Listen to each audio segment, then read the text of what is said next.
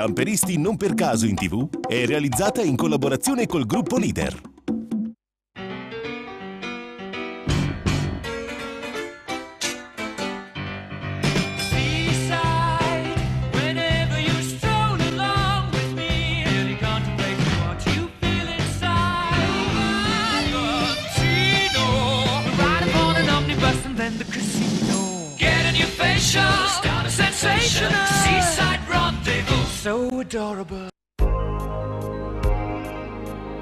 Il nostro terzo itinerario, che ci condurrà per le strade di Gorizia e della sua provincia, inizia dalla concessionaria Soimex Caravan di Villes, dove è atteso il nostro equipaggio. Buongiorno, oggi siamo a Gorizia, sono Alessandro Zadnik, benvenuti eh, nella mia concessionaria. Stiamo aspettando il terzo equipaggio di camperisti non per caso in tv, il signore e la signora Paoletti.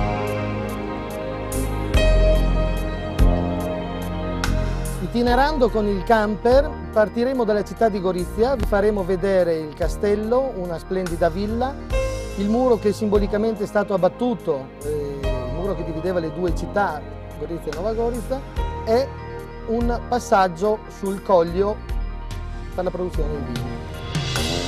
L'accoglienza per i coniugi Paoletti è calorosissima e subito vengono sbrigate le formalità di rito, come la presentazione del mezzo e la consegna delle chiavi. Ecco, prego accomodatevi, questo è il vostro camper. Bellissimo!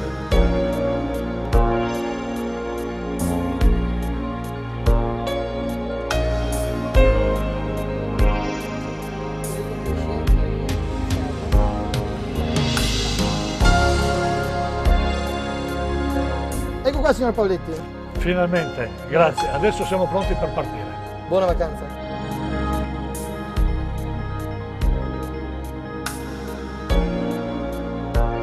Senza perdere tempo, Enza e Giorgio, presidente del Camper Club Antica Contea di Gorizia, trasferiscono sul mezzo i bagagli necessari, così come le provviste per il pranzo che ripongono meticolosamente nella dispensa del camper.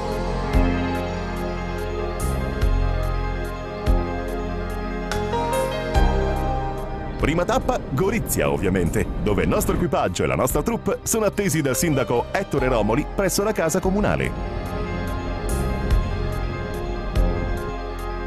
Gorizia è un comune posto tra Italia e Slovenia. Capoluogo dell'omonima provincia deve il suo nome al sostantivo sloveno Gorica, diminutivo di Gora, e che quindi significa collina e compare per la prima volta nell'anno 1001 in un documento dell'imperatore Ottone III.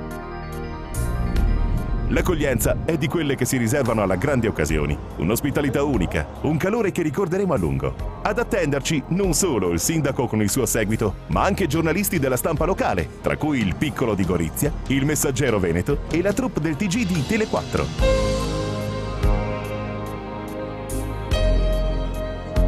Un evento, una vera festa che diventa ancora più grande ed emozionante quando il camper con gli illustri ospiti a bordo si muove in direzione del castello di Gorizia.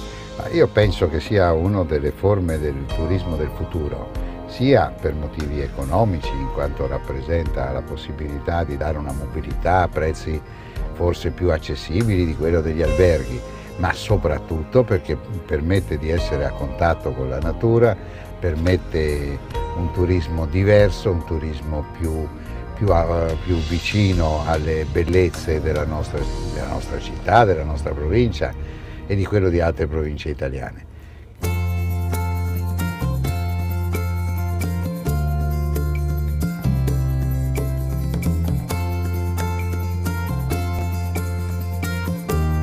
Il castello, scenario per un giorno di un meraviglioso evento mediatico in cui anche le telecamere diventano per una volta protagoniste.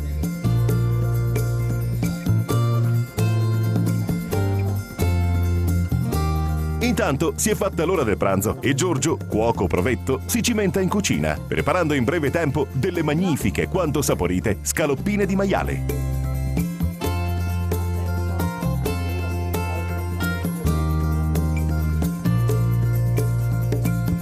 Dopo il pasto, quello che ci vuole è un po' di aria fresca, assicurata dalla giornata ventosa che mitiga il caldo del sole battente e che evidentemente fa affiorare dalla memoria dolci ricordi, lontani ma mai sopiti ci fate ricordare il periodo del 1971 60, No, 71, mese di marzo, prima di sposarci, prima di andare anzi in chiesa, non in chiesa, in, uh, in municipio, che siamo venuti sul castello a fare, eh, farci le fotografie da soli.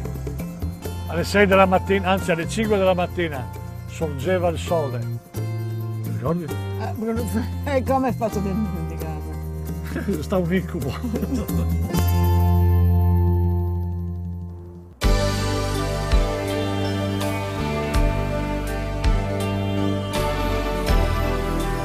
Il castello, testimone di chissà quanti amori, non a caso è il simbolo di Gorizia e da sempre domina la città dall'alto del suo colle.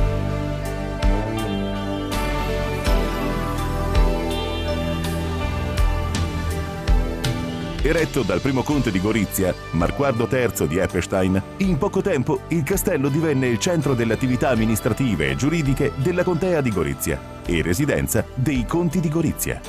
Nel corso della Prima Guerra Mondiale, il castello subì gli unici danni dopo quasi nove secoli di storia.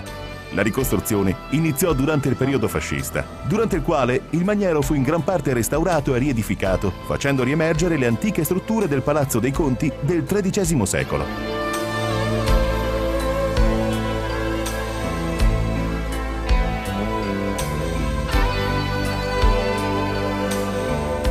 Oggi le diverse stanze e sale del castello, ancora arredate con mobili e suppellettili medievali, ospitano mostre di ogni genere.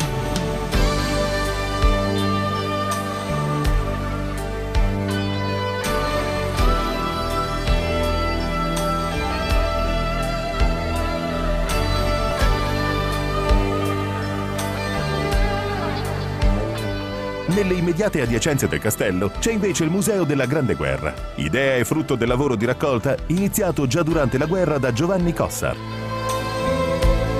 Inaugurato l'8 giugno del 1924 con il nome di Museo della Redenzione, voleva testimoniare l'italianità della città di Gorizia, da poco entrata a far parte dello Stato italiano.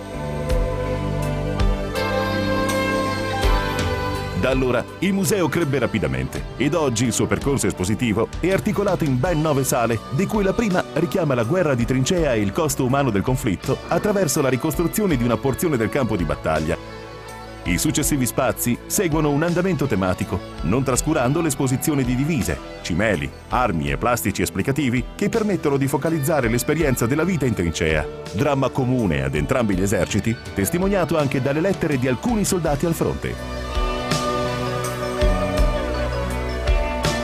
Il museo è il frutto di un progetto lungamente meditato, in linea con la più aggiornata storiografia, e si propone di offrire una rappresentazione chiara ed efficace degli eventi bellici e dei loro riflessi umani e sociali, modernamente impostata dal punto di vista espositivo, con allestimenti e ricostruzioni di scene e immagini della Grande Guerra. Attraverso un'accurata selezione di materiali e documenti emerge una versione imparziale dei fatti, dalla quale non può che scaturire un messaggio di pace.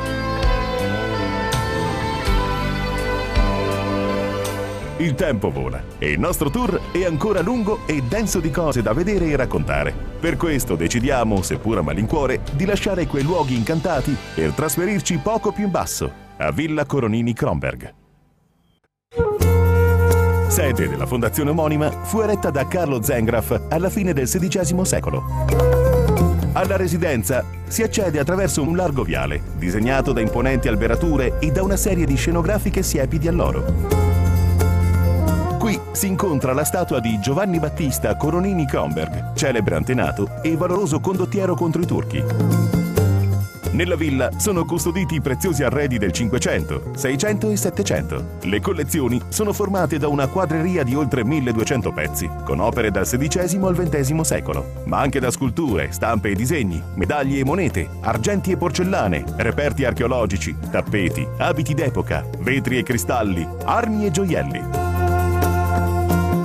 La quadreria, come gran parte del resto delle collezioni, si è formata attraverso le eredità familiari e le acquisizioni del conte Guglielmo, l'ultimo discendente dei Coronini, morto il 13 settembre 1990. Era un grande appassionato collezionista, uno studioso, laureato in giurisprudenza e in agronomia e una grande, grandissima passione per la storia dell'arte e questo gli ha consentito un po' attraverso le eredità familiari, ma soprattutto anche attraverso questa sua passione, di raccogliere un patrimonio davvero inestimabile.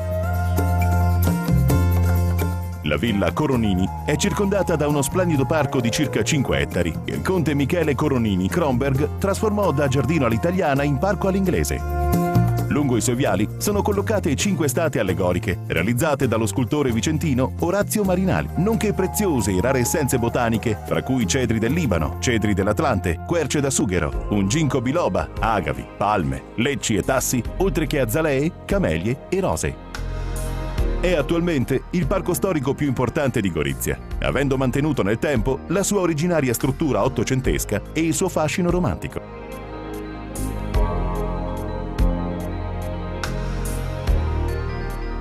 Lasciando Villa Coronini, chiudiamo anche questa puntata e vi diamo appuntamento alla prossima settimana per continuare il nostro viaggio in terra friulana. Camperisti non per caso in tv è realizzata in collaborazione col gruppo Leader.